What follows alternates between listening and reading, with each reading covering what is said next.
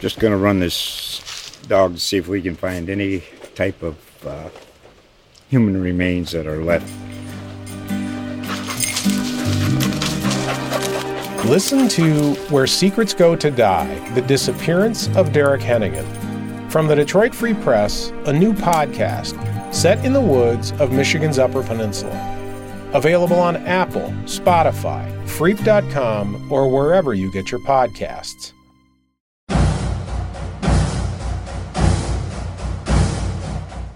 Welcome to another exciting episode of the Chiefs Wire podcast. I'm Ed Easton Jr. On today's episode, we speak with Ravens Wire managing editor Matthew Stevens as he gives us the breakdown on what's going on with the Ravens heading into Monday night's big matchup. Also, in our Chiefs Wire roundtable, Mitch Carney, Talon Graff, and myself break down what happened in the Chargers game, as well as our predictions heading into Monday night. But first, as always, we start off with Chiefs Wire managing editor Charles Goldman.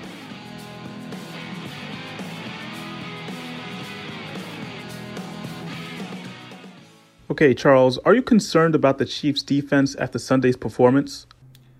After going back and watching the All 22, I think that some of the concerns are a little overblown. Uh, the tackling, for instance, it improved as the game went on, which is kind of something that you'd expect.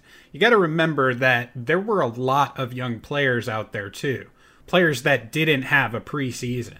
You have L'Jarius Sneed, uh, Tershawn Wharton, Mike Danna those are the guys who are out there in terms of just the rookies. Then you have second year guys like Rashad Fenton. And then you have Juan Thornhill, who's still getting his feet under him after that knee injury he had last season. Then you have first year guys in Kansas City like Tedric Thompson and Taco Charlton, who are playing a lot of snaps through that, that first game and the second game as well. There are newer pieces out there that are adjusting on the fly, and they're filling in for some big name players for Kansas City and they're doing an okay job. I thought there was a lot more to be impressed with coming out of this game than there was to be concerned about. For instance, through two games, the Chiefs have the second best pressure rate in the National Football League. According to Pro Football Reference, the team has pressured quarterbacks on 37.2% of their dropbacks, with 29 total pressures. The only team that was better through two weeks the Pittsburgh Steelers, who they have got a monster defensive line as well. But like this wasn't exactly what we were expecting out of this team early on to see them pressure the quarterback. And then when you consider the fact that Frank Clark missed half the game in week two, Alex Okafor out in week two, missed part of the game in week one with an injury.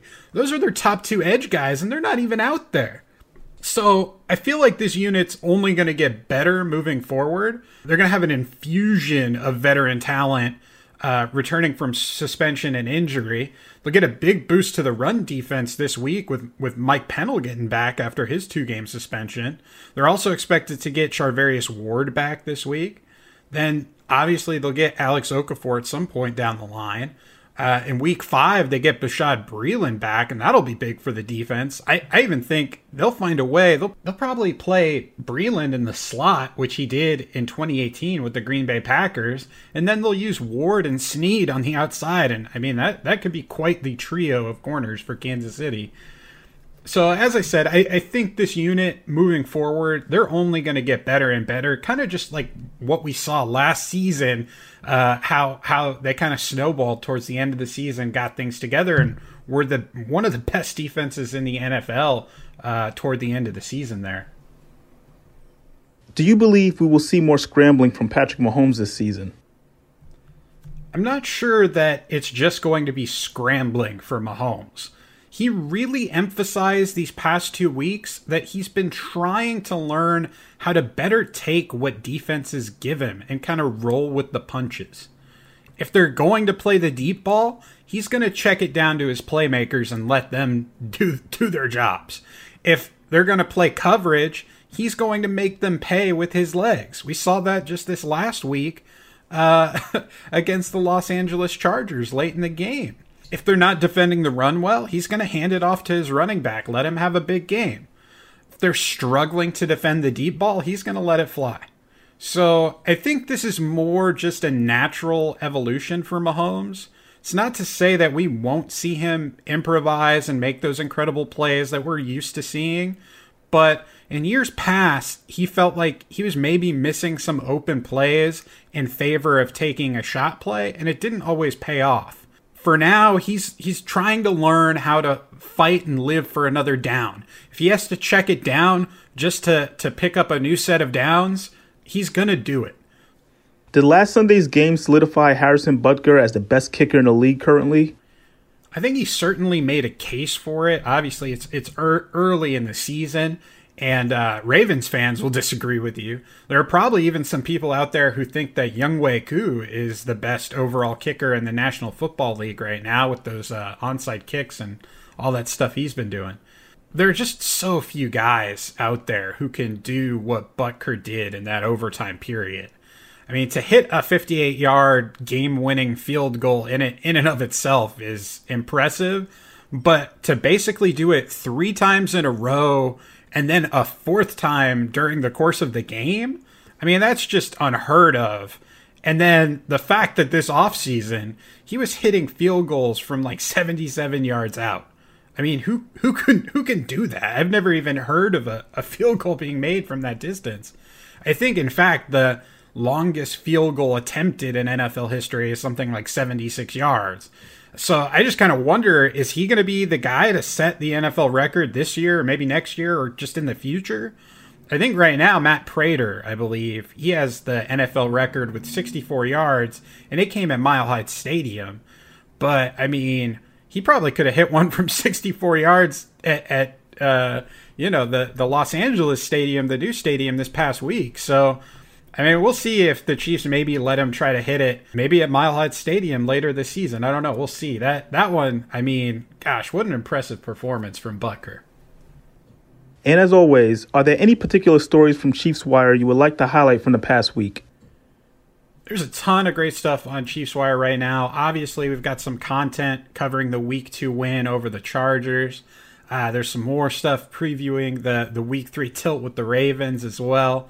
Uh, but one thing I'm super excited about the feature that I teased, I think back in like July is when I started teasing it. I've been working on it for that long, but it is finally here. Uh, it's a project called Homegrown Legends. Um, I had to research and find the best players from the Kansas, Missouri, and Nebraska areas and assemble an all star Chiefs team. Um, and let me tell you guys, this team has some serious firepower. We're talking about the late great Gale Sayers, Barry Sanders, Jordy Nelson, Darren Sproles, Roger Wehrli, Justin Smith, and Nolan Cromwell, and, and more, more players, more all-time greats. I mean, uh, I, I didn't actually think going into it that I would be able to find a lot of these guys from this area because I mean, you look at some of the other teams, know, Texas, Louisiana, uh, Florida.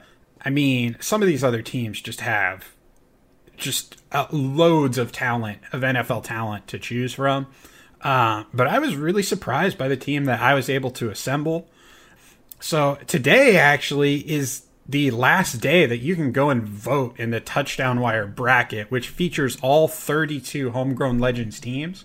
I, I believe on Friday it, it uh, is over and they're going to be moving on to the next round of our bracket. So um, we're facing off with a Jaguars team that features Tim Tebow. I, I think that we've got their number, but you guys go take a look and tell me. Um, but yeah, I mean, thank you guys so much always for visiting the website and, and for listening to the podcast. We couldn't do all this without you. We appreciate you so much. Uh, moving on to the next 100 episodes. We're at episode 101. Had our 100th episode last week. Be sure to uh, to check that out. Thank you guys again so much. Go Chiefs. For more information on this story and others, head over to ChiefsWire.com and we'll give you all the details you need on the Kansas City Chiefs. Coming up next, the Chiefs Wire Podcast Roundtable.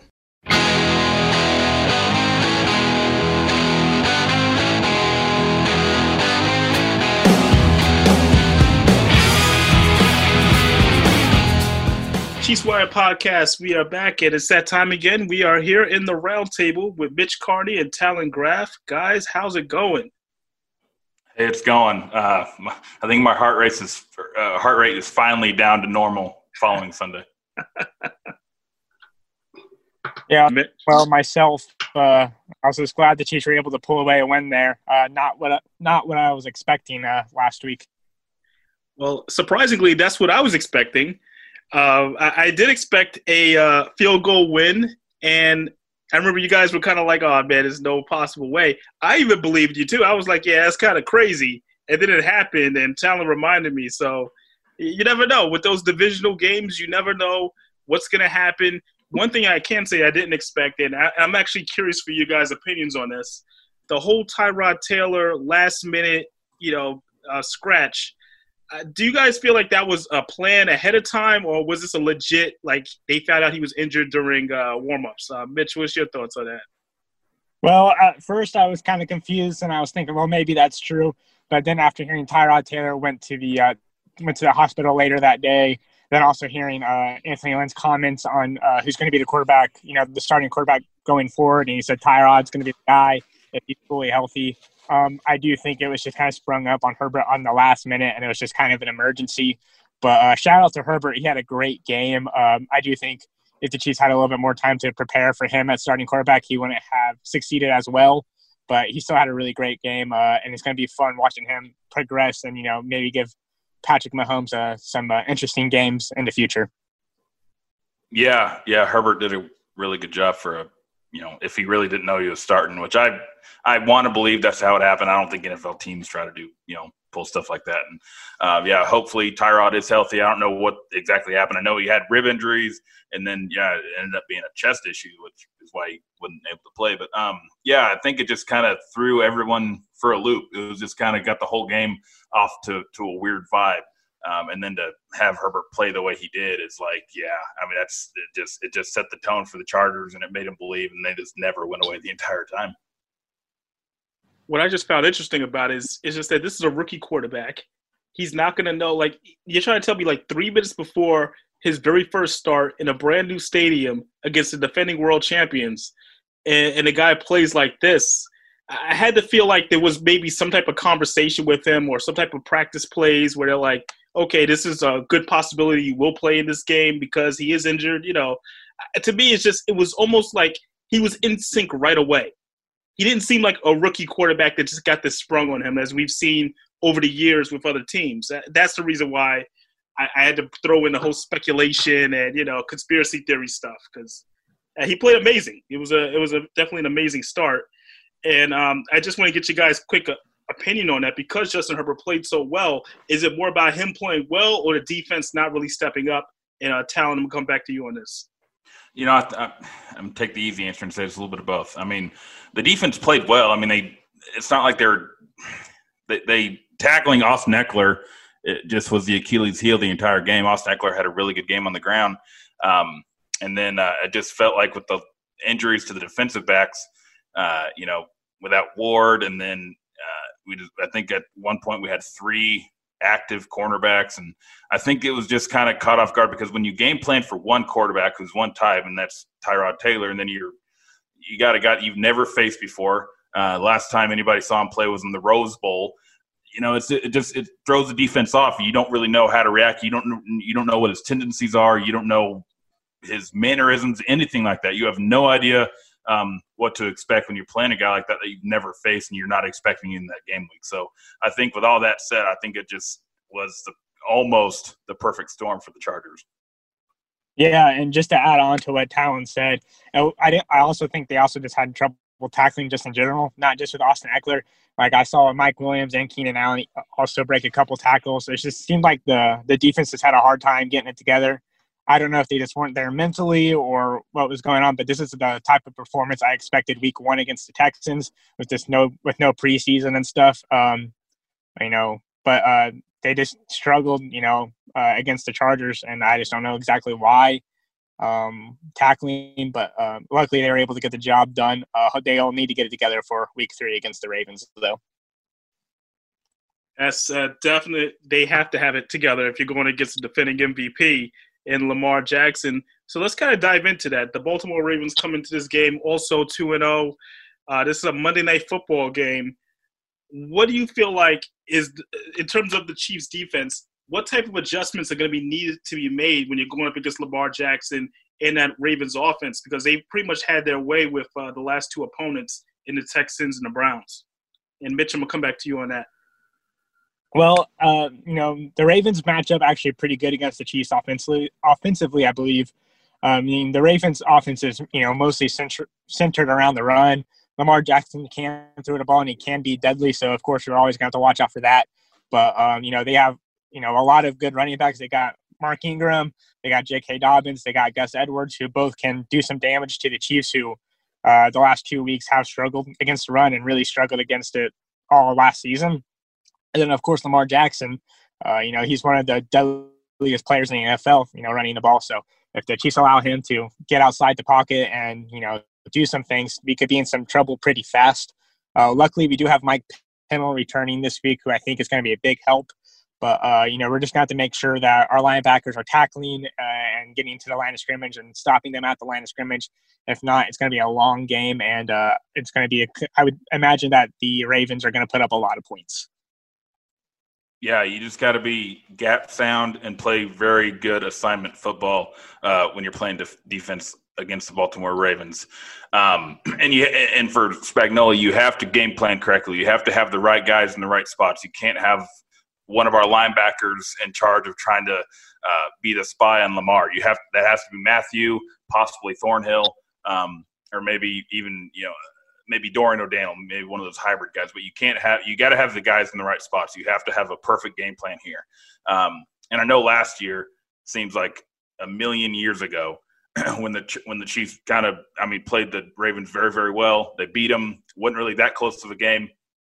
But I feel like this is a completely new Ravens team. They're more energized. Uh, Lamar's playing lights out football.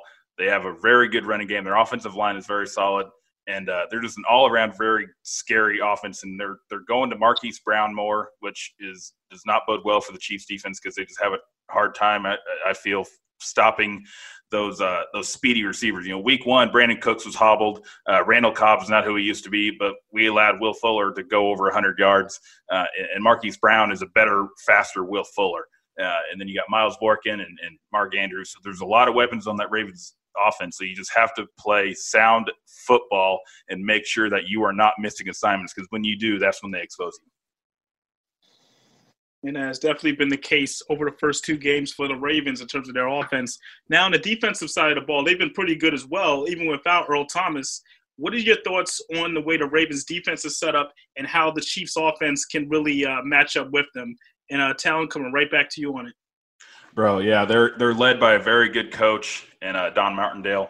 Um, they have every level. They have just a, a bunch of playmakers: Calais Campbell, uh, Derek Wolfe, who the Chiefs are very familiar with, the former Bronco, uh, and then their their young rookie Patrick Queen is is going to be a stud. He is he's already a stud, but he's just going to keep getting better and better. Uh, he's he's fast, he's tough, he can tackle uh, and he can cover. He, he's a perfect fit for that Ravens defense. And then obviously another guy that the Chiefs are very familiar with, Marcus Peters, and then arguably one of the most underrated corners in the game in Marlon Humphrey. Uh, they just everywhere our playmakers are fast, they're aggressive, um, they like to get you know in in your face, they like to talk, they like to make sure that you know they're there, uh, and, and, they're a hard team to really um, find a weakness in. So I, I think this is going to be an interesting matchup for the Chiefs, seeing what happened against the Chargers defense. I do think the Chargers defense is probably a little bit better in the pass rushing department, but as a whole, the Ravens defense is good at every level. So this, this is going to be one of the toughest tests that Patrick Mahomes has faced in his career. Yeah, I totally agree with Talon there. Um, you know, the Chiefs offense is going to have to come out and play. We can't have a slow start like we did last week against the Chargers. You know, we can't score only six points in the first half and expect to win this game. The offense is going to have to go out there right away and perform. Uh, you know, receivers can't be dropping passes. The offensive line's got to be at the top of their game, making sure Patrick Mahomes has enough time. Um, Clyde Edwards-Helaire is going to have to make an, an impact on the ground. Um, so, but because this defense is just so good, especially, I think Marcus Peters is one of the top corners in the NFL. Um, you know, if if Patrick Mahomes throws an interception, you know, he has a chance to run it back and cause some really big damage to the Chiefs offense. So uh, we're just going to have to be at the top of, top of our game if we uh, if we want to put some points up on this, put some points up against this team. It will definitely be interesting, especially coming off a game against the Chargers where uh, let's be honest, uh, this wasn't the offense you expected from the Chiefs. They held, they had a bunch of problems just trying to to block the pass rushes of the of the Chargers. When you look at the Ravens, they don't really have the same type of pass rush, but you don't want to have that same kind of like issue that they had last last week, I should say. So I'm looking at a guy like uh Khalid He he struggled last week just trying to um just not only blocking but uh just penalties and and just doing the things that needs to be done in order to keep Mahomes up and ha- actually have some time down the field. Now that we're talking about like Mahomes and his whole situation with the wide receivers, Tyreek Hill does it again. He gets a touchdown pass later in the game, but for most of the game he was pretty locked up what do you think is going on with the wide receiver corps and why they haven't been able to find chances of getting open? And Mitch, I'm gonna come to you on this. Well, week one against the Texans, the game plan centered mostly around Clyde Edwards-Helaire. They were running the ball a lot.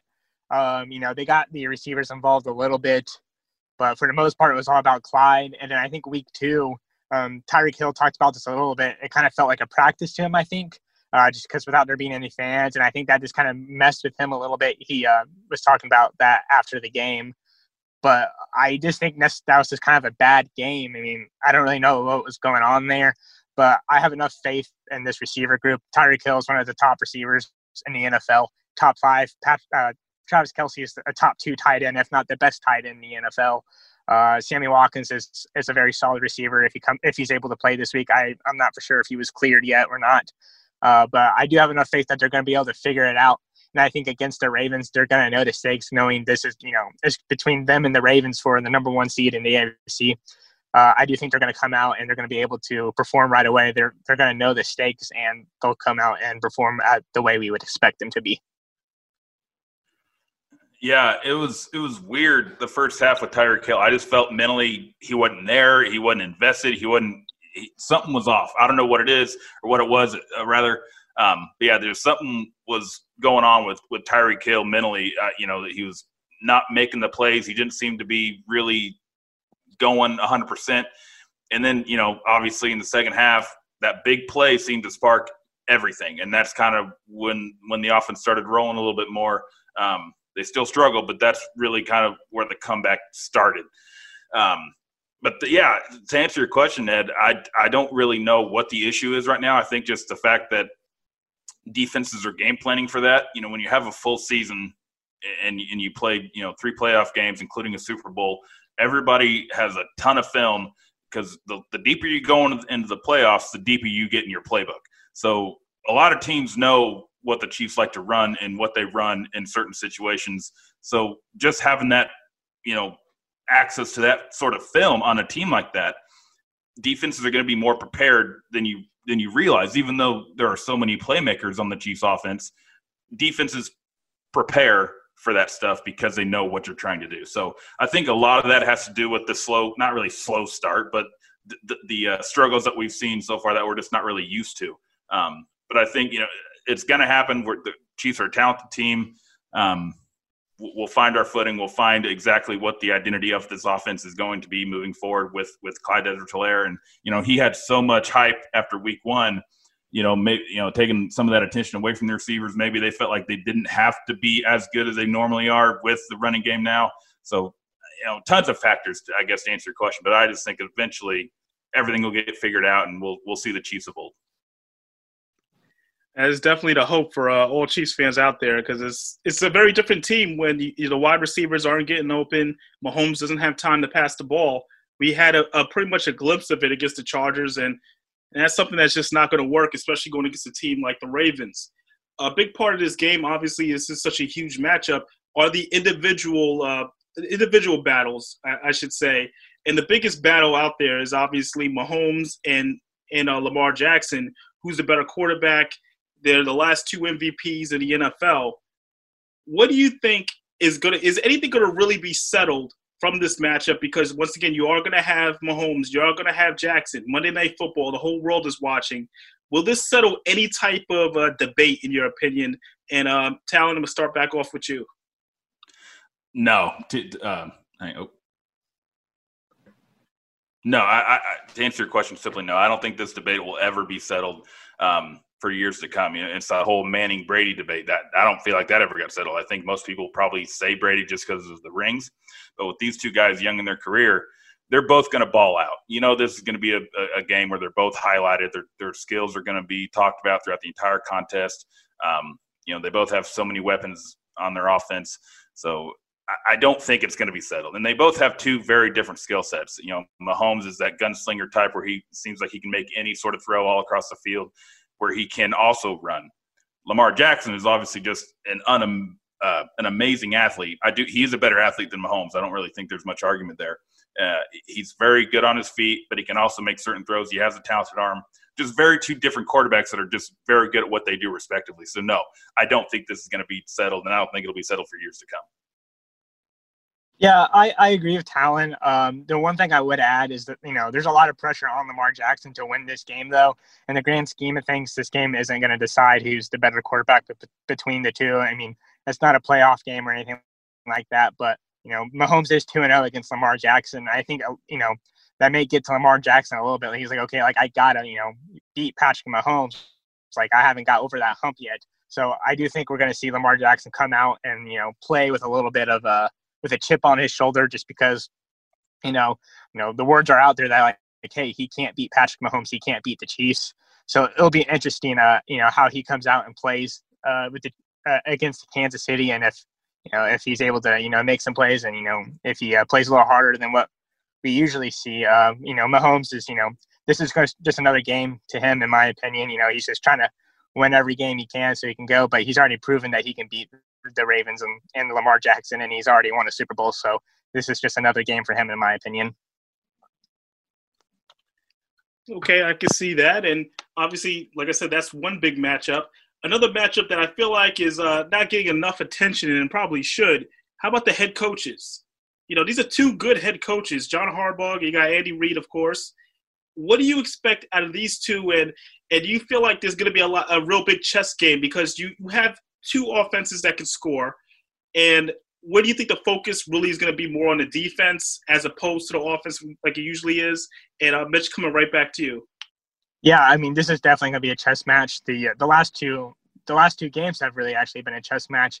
I know in their last matchup uh, last year, the Chiefs kind of got an early lead, and then the Ravens kind of came back. But you can just tell that these two coaches highly respect each other. John Harbaugh coming from the Andy Reid coaching tree, they know they have a similar mind, and you know they both know what you know each other's trying to do. So it's definitely like an interesting matchup. Um, but I think you know this game's going to be mostly offensively. Uh, you know you can't put the hands put the game in the hands of the defense when you have quarterbacks like Lamar Jackson and Patrick Mahomes. You know they're going to be the stars. It's all going to be about who who can put up the most points and hopefully uh, one of the def- hopefully the Chiefs defense you know gets a stop or two to uh, to stop the Ravens. But um, you know, it's definitely going to be about the quarterbacks in this game.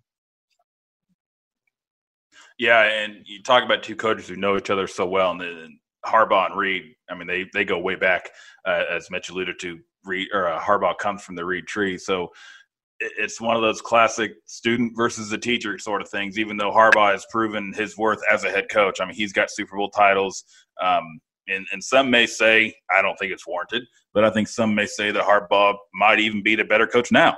Um, I don't agree. I don't think that's the case. I think Reid's probably the best coach in the NFL right now. I think he's probably better than Belichick at this current moment.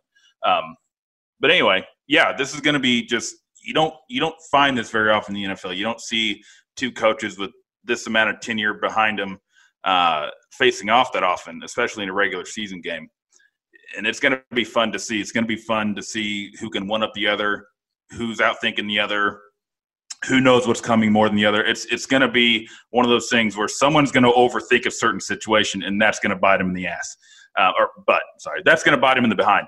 Um, so whoever overthinks, I think that's going to be the loser of this game. Hey, Talon, it's okay. We're PG thirteen. It's okay. You can. Sorry, I'm, I'm, in. I'm I'm coming off of practice. I've been coaching. You know, I, now I'm I'm in that mode. I'm, I'm not I'm not PG anymore, man. I'm sorry. it's okay. Talon is very passionate about the coaching matchup. He's he's ready for it. it's good stuff. To now, you know what? If you're passionate about that, you're gonna be passionate for the last matchup at the end. I, I hold this to the end because I feel like this one deserves such a deep dive and discussion. And we're talking about the two kickers here. All right, you got Harrison Butker and you got Justin Tucker. Those are probably what the, the two best uh, kickers in the league right now. So obviously we do the Chiefs Wire podcast, but let's really let's really break this down. Talon, coming right back to you. Better kicker, Butker or Tucker? I, I got to go Harrison Butker. I mean, he's he's proven that he can hit the the clutch kicks when he needs to. Uh, he's younger. He's got uh, he seems to have a little bit more fire in him. Tucker is just that seasoned veteran where you know what to expect. Tucker's the new Adam Vinatieri where no matter what situation, you know he's going to be cool as a cucumber. Butker still out to kind of prove himself. He did that a lot, uh, proved a lot about himself last week against the Chargers. But Tucker, Tucker's proven himself. He knows everybody knows what to expect from Tucker. Butker's still that that you know chip on the shoulder. Hey, I, I'm I'm the best. I'm out to prove something. So that's going to be interesting to see. You know the, the, the two mentalities of these kickers and, and how much confidence they have in themselves. Uh, so yeah, it, it's going to be interesting, I and I hope it comes down to kicks. and this one, I do. I do hope it comes down to kicks. I, am ready to see a good game. I'm ready to see like a 50-48 uh, Rams Chiefs Monday Night Football type of game. You know, a couple years ago. I want to see that. I just want to see a high scoring matchup, and then I want to see Butker stroll out and just nail an ice cold kick from about 50 plus again. I just want to see it again, and I want to see the Baltimore Ravens go ahead and exit uh, exit the field, and, and, and still with that realization, like uh, we are still second best. Yeah, I mean, both of these kickers, you can make an argument that you know they're actually main parts of the offense. Like we saw that last week, last week against with, against the Chargers with but with Butker. You know, they really had to make make it to the 40 yard line, and you know it was almost guaranteed that he's going to get his three points. And I think same thing goes with Tucker. You know, he's such a big part of their offense because they only have to make it you know to the 40 yard line, and it's almost like hey, like this guy's going to put three points up on the board. But as of right now, I'm going to give Butker the slight edge. Uh, Tucker definitely has our, had a better career so far. You know, he's been very consistent. Uh, but skill right now, I'm going to go ahead and give it to Butker. I'm hoping he can keep it up. Hopefully, he can keep that consistency. But I'm going to give the slight edge to Harrison Butker. All right, we're going to stay on the home side. I like it. Harrison Butker gets uh, both votes right there. Okay, guys, I, we've we're pretty much at the end of this debate, but now I got to get your wild cards. This is something new that I want to throw in there, a little wrinkle. What do you feel like is the biggest wild card from either team that's going to be the, the biggest factor in this game? And uh, Mitch, going to start off with you. Who do you think is the biggest wild card from this game? So I don't know if they're going to perform well, in my opinion. I don't know if they're going to perform very well, uh, to be honest. But um, I got to go with the Chiefs linebackers. I think they're going to have to play a really big part in this game just because the Ravens like to run the ball and, and they're so successful. The defensive line isn't going to be able to do everything by themselves. Our linebackers are going to have to be a big part. Um, and I'm thinking to, you know, help come to make up for that is if we start playing Willie Gay. We saw him, you know, almost block a punt last week against the Chargers. So we, we know he's very athletic. Um, he's one of the most athletic linebackers coming out of the draft this year. So maybe putting him out there to spy on Lamar Jackson and you know help stop their great running backs would be a really good you know beneficial thing to this defense. Uh, there hasn't been a lot of film on him, so I'd like to see him get some more playing time. But I think our linebackers are definitely going to be the biggest part and that wild card into stopping the Ravens' offense. Yeah, you know, I'm gonna, I'm gonna, I'm gonna go, I'm gonna go a little uh, random here. I'm gonna say Nick Keizer. Um, and, and for one reason, one reason only.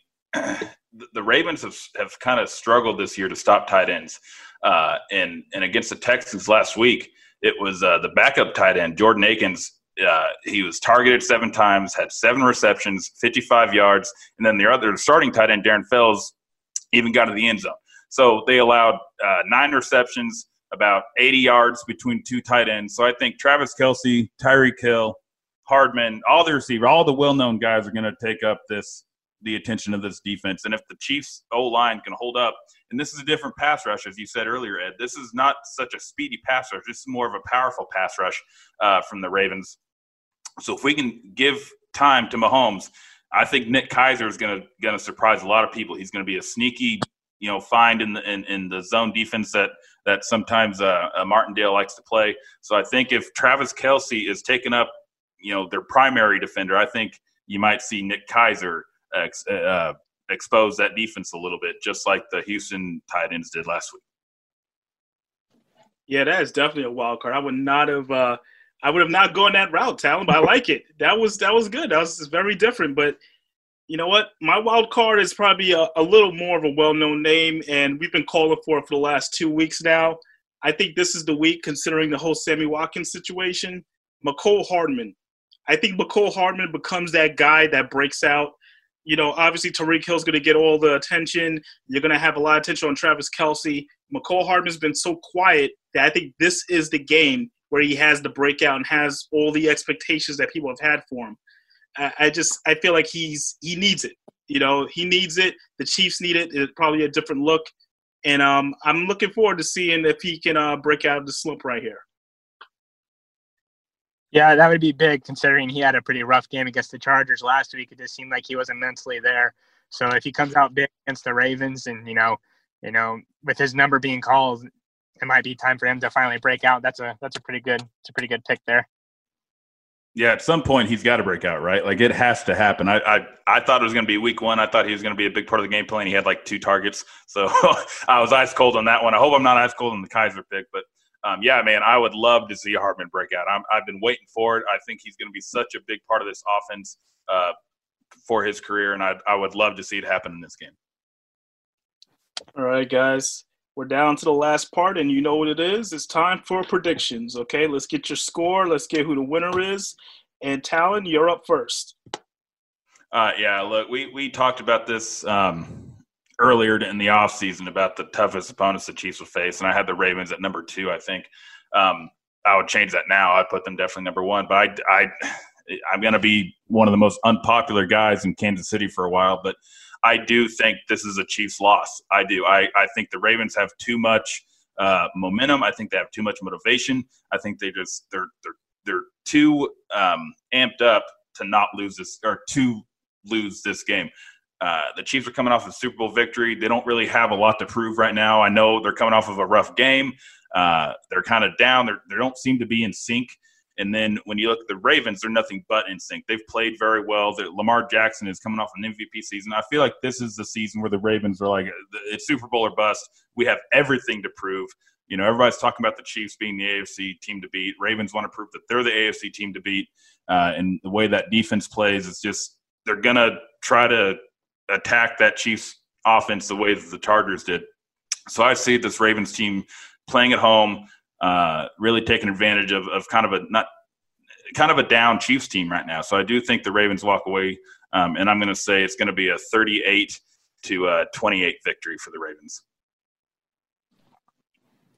So I've been back and forth all day thinking about this, um, and I fi- I decided to go ahead and give the Chiefs the win. Um, the main reason why is I think the Chiefs are you know kind of feeling down about the performance last week. You know, they, they got punched in the mouth by the Chargers, you know, and they got punched in the mouth by a by a rookie quarterback. So I think they're going to come out with a little extra motivation again this week against the Ravens.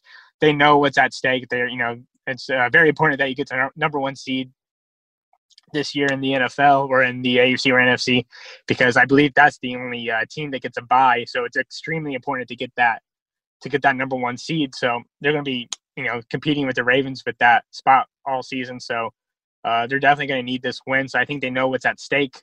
And just considering their poor performance last week, I think they're you know ready to go. They want to show like, hey, that was just a fluke. Like we can we can beat anybody in the NFL. You know, we should have beat the Chargers way more than what we should have. So I'm going to head go ahead and give the Chiefs to win, 31 to 27. Uh, pretty close score, but the Chiefs pull away right at the very end there. Okay, Okay, so we're we're split here. I guess I'm going to be deciding uh, vote here on predictions. So you know what? Obviously, a lot of scoring is expected from both of these teams, and I don't think that's going to change. I, I can't see this being a uh, you know like a 10-7 type of game and a, a grinded out type of game. So I'm going to throw this score out there. I feel like this is going to be one of those games where it's going to be like 49 to 42. It'll, it'll be another masterpiece like that on a Monday night The whole world's watching. I'm going 49 42 in favor of the Chiefs. Staying with the Chiefs There on this go. one. I was getting nervous. Oh my gosh. No, I, I hey, I hope I'm wrong. I, I sincerely hope I'm wrong. But just watching that Ravens defense, man, they are good. As an entire unit, they've good. They're good. They've they've allowed 22 points um, on the entire season. I just they're they're so good. It, it it worries me a little bit. But hey, if we're gonna lose to the Ravens, I'd rather it be in Week Three. Um, I'd rather not to lose to them at all. But I, I do I do hope I'm wrong. my reason, and trust me, your prediction is really good, and I definitely agree with it. But I have to, I have to think that Patrick Mahomes wants this type of matchup. He wants this type of pressure, and this is a type of situation where he really wants to air it out and and prove something. You know, obviously, there's no beef between him and Lamar Jackson or Deshaun Watson, all those guys that he's always compared to. But he wants to prove to the whole world that he is the top guy. So, what better way than Monday Night Football to really put on a show? So, I just see him really pushing the limits there. Yeah, it's it's going to be a fun matchup regardless. This, these are two of the uh, best teams the AFC has to offer, and they're both playing really good football as a whole. Uh, and I know the Chiefs struggled last week, but as a whole, coming off the Super Bowl season, man, these two teams are they're definitely the class of the AFC. Yeah, it definitely is, and it's going to be a fun game.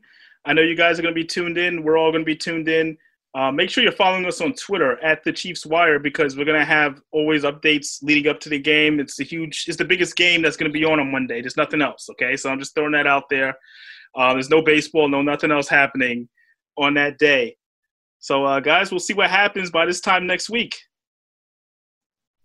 Yes, we will. Hopefully, pull, pull away with a win. Let's hope so. All right, guys. Until next week, this has been the Chiefs Wire Podcast Roundtable. Signing off.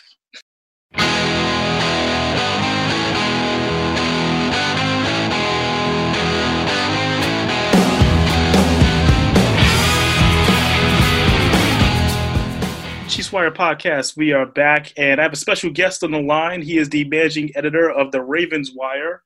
We have Mr. Matthew Stevens on here. Matthew, how's it going? Uh, it's going fantastic. Super excited for this matchup. Yeah, man. I mean, you're talking about uh, obviously everyone's had this circled on their calendar since the uh, since the actual schedule came out. Mahomes versus Lamar Jackson again. Just get can we get an understanding of what is it in terms of like Lamar Jackson and the Ravens? How are they approaching this game against the Chiefs? Is it a big deal in their minds, or is it more like we're just hyping it up as the media? Well, I mean, I, I don't think you can get a bigger game this season, media wise or player wise. I mean, uh, this was a matchup last season that was kind of highlighted for for Baltimore toward the end of the season. Um, you know, j- just because of it was one of their few losses last year. Uh, it was obviously the Chiefs went on to to, to win the Super Bowl, uh, so Baltimore kind of felt like you know it, it was a shootout last year. They have a chance to go ahead and win it this year. Uh, you're going up against the reigning uh, Super Bowl champions. You're going up against a former MVP and Patrick Mahomes.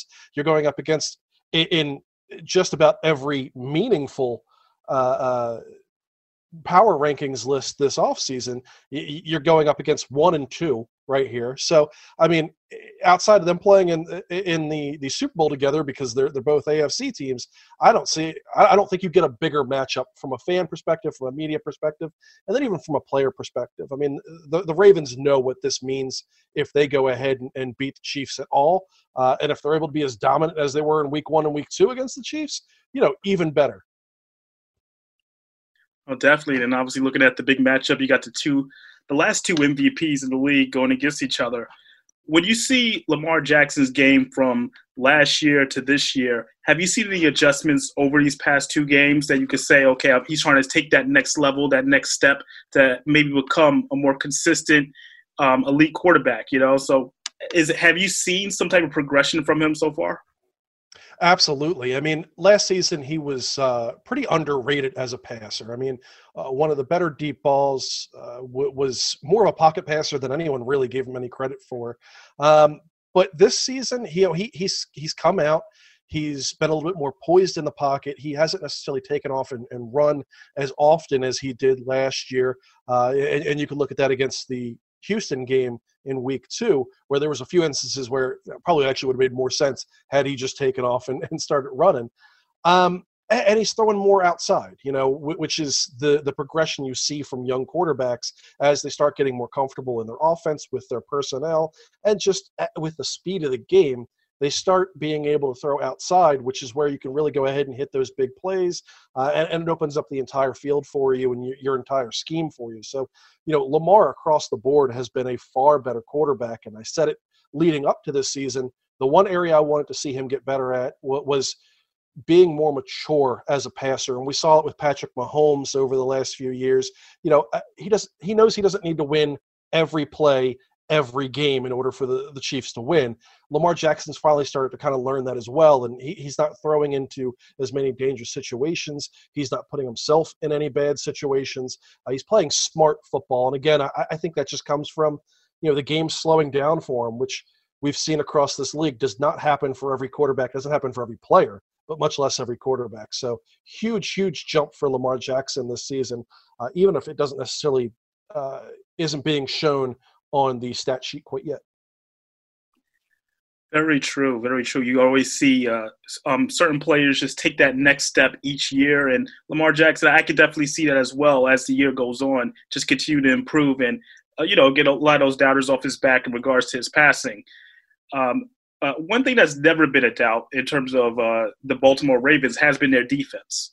What are your thoughts on this year's defense, and uh, do you feel like they are as dominant as they've shown so far these last two weeks? Honestly, I, I think a lot of people are underrating how great this defense is, mainly because you got Lamar Jackson, which is, you know, drawing so much of the attention, so much of the spotlight. You know, but Baltimore has held teams to 21 or fewer points for 13 consecutive regular season games. Uh, this is a team that is blowing out opponents, both Houston and the Cleveland Browns, both two very talented teams, certainly as, as the Chiefs, though, against the Texans. You know, their margin of victory is 24.5 points per game. Uh, the next team is 15. Um, so certainly this defense is just shutting down really good quarterbacks, shutting down really good rushing attacks, shutting down really good wide receivers pretty much across the board. So, uh, a defense that, again, I, I, think isn't necessarily getting nearly the attention they deserve, uh, but just dominant across the board for this defense. And uh, uh something that Baltimore really kind of spent the offseason revamping in an effort to get better uh, and get to this point. And speaking of revamping, uh, obviously one of the biggest stories was the, the the release of Earl Thomas were you um, surprised by the way the Ravens went about doing that, and did you feel like that would have an effect on the team this year?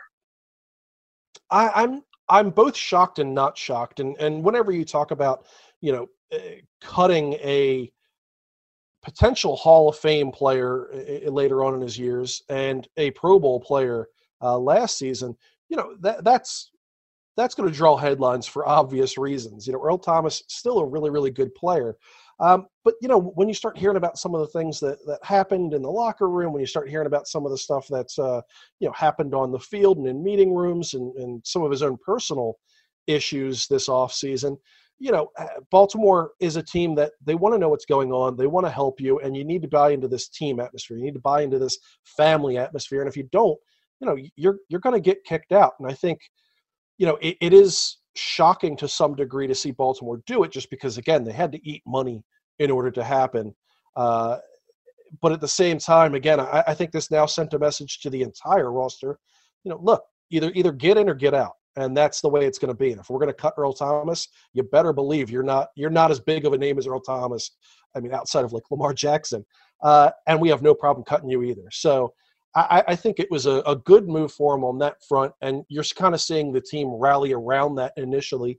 Uh, but at the same time, you know, again, Earl Thomas was a Pro Bowl safety. You're gonna see a drop down in, in production from that. And I like DeShon Elliott. I like what he brings to the game, but he's not nearly the cover safety that, that Earl Thomas is. I, I think he's a harder hitter. I think he's a guy who's going to make the tackle, which certainly, if you look back at that playoff game against the Tennessee Titans, probably the biggest sore point in Ravens fans uh, uh, for the last decade. So, you know, maybe Baltimore's better off on that side, but they're they're feeling it on the coverage side for sure, and and they're doing a good job of making up for it. But you know, can DeShon Elliott stay healthy? He's missed two of the two seasons that he's been uh, in the league. And, and can he go ahead and continue to rise to the occasion uh, when tested by, by teams like the Kansas City Chiefs, who I fully expect to test him early and, uh, and often? Yeah, and definitely just staying on that um, topic of that matchup with the uh, with the Ravens defense going against the Chiefs' weapons. How do you feel like this team matches up? I mean, you, you saw last week in terms of what the Chargers were able to do uh, to the Chiefs and uh, just trying to make Mahomes uncomfortable, putting pressure on the quarterback.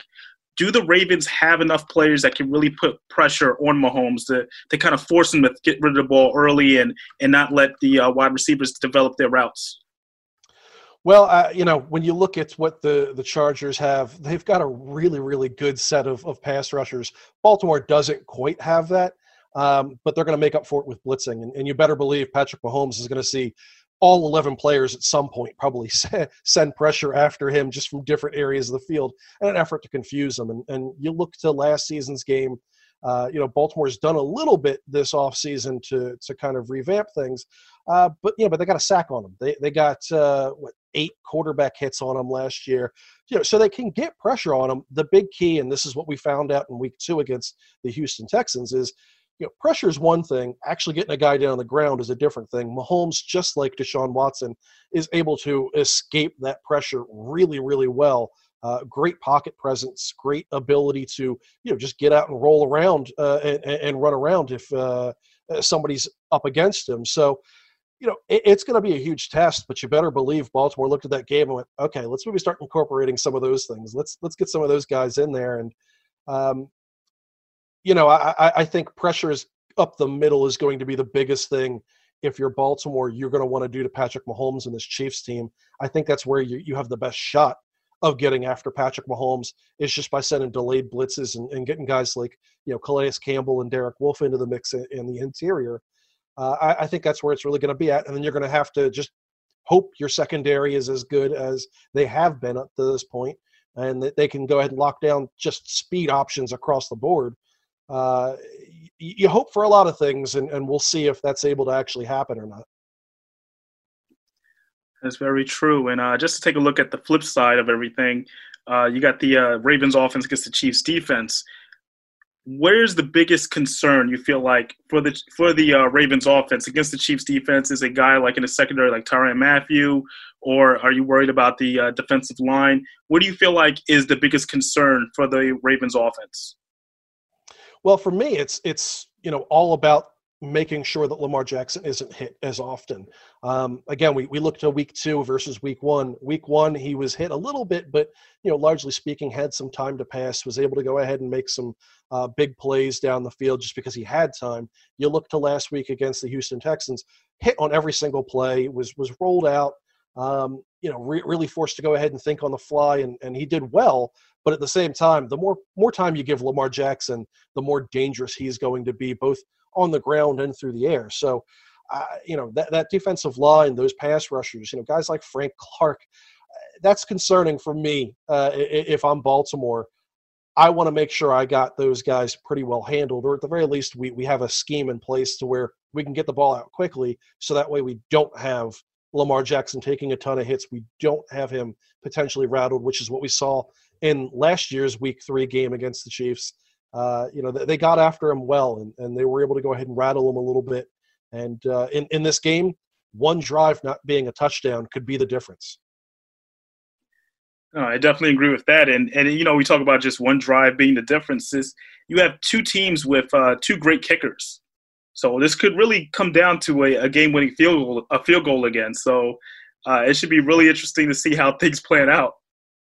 Yeah, absolutely. I mean, Justin Tucker, I, I don't care what anyone says, best kicker in the league, bar none.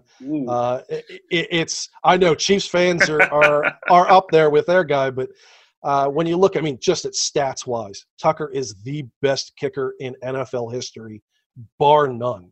Um, you know, he needs more years to get to that point where he can really make that case of all time, all time. But you know, eh, you, you, don't have a higher field goal percentage. You don't have a higher extra point percentage. Uh, the guy's got a leg to where he can boot it from beyond 60 if you give him a chance. I, I, again, I, I think if I'm if I'm any GM for any of the 32 teams and Tucker's available, it doesn't matter who the other kicker is that's also available. You're signing Justin Tucker first, and you're signing him to a record contract. That's that's how that is. So uh, certainly the Chiefs have a guy prove that last week, able to go ahead and hit that overtime field goal, a long one. Uh, you know, they, have got a guy that I, I, clearly they feel pretty confident in as well, who can go ahead and get it done. Um, but if we're talking about kickoff duels, if it, if it comes off to that, uh, Justin Tucker's my guy, and that's the guy I'd bet on. I love how we we pretty much almost end the interview talking about the kickers as being the most clutch part of this game. When you have a, a, game that has Lamar Jackson and Patrick Mahomes, and we're talking about the kickers, this is great. yeah, exactly. And, and and you know what? I mean, when you have two really good teams, when you have two really good offenses and defenses, that's often what happens. It often comes down to the kicker in the last three seconds getting iced. You got to make sure he's there and able to go ahead and hit those kicks. And you know, I, am sure the Chiefs have had this over the years. Baltimore certainly has. Uh, you know, in a playoff game that, that will haunt Ravens fans forever. Uh, if you don't have a kicker that can hit those types of field goals in those clutch moments, you're gonna lose these games. That's just what happens. So um, I have no doubt it's to come to the leg of, of one of these guys uh, down the line. Either either a kick somewhere in the game that's either missed or, or hit, uh, or one at the very last second or in overtime that, that is going to seal this game. So, uh, you know, it, it, it is funny, but it's uh, 30 other teams wish they had our kickers. This is this is very true. All right, Matthew. Before I let you go, I gotta I gotta ask you a prediction on the score for Monday night. What is your prediction? I, am assuming you're going to say the Ravens are winning this, but uh, I just want to hear the, the score. We got to get a number here. uh, you know what? Just because I, I want Chiefs fans in my mentions, I'm going to say it's 35 to 24. Ravens. Ooh, 35 to 24. Okay, I like that. You know, we're going to put it up there too. We're going to make sure your prediction is listed too. So this is good oh, stuff. absolutely, absolutely. Go ahead and hit me up on Twitter for sure. Go, uh, you know, let, let's start following me. I'm giving out bold predictions this week. I like it, Matthew. Thank you for taking the time to talk to us, man. Looking forward to a great game on Monday. Absolutely, me too. And uh, uh, this is going to be one for, regardless of how the outcome is, one that is, is worthy of the primetime spotlight. Oh, definitely. Definitely, man. Get your popcorn ready. It should be great. Take care. Thank you. You too.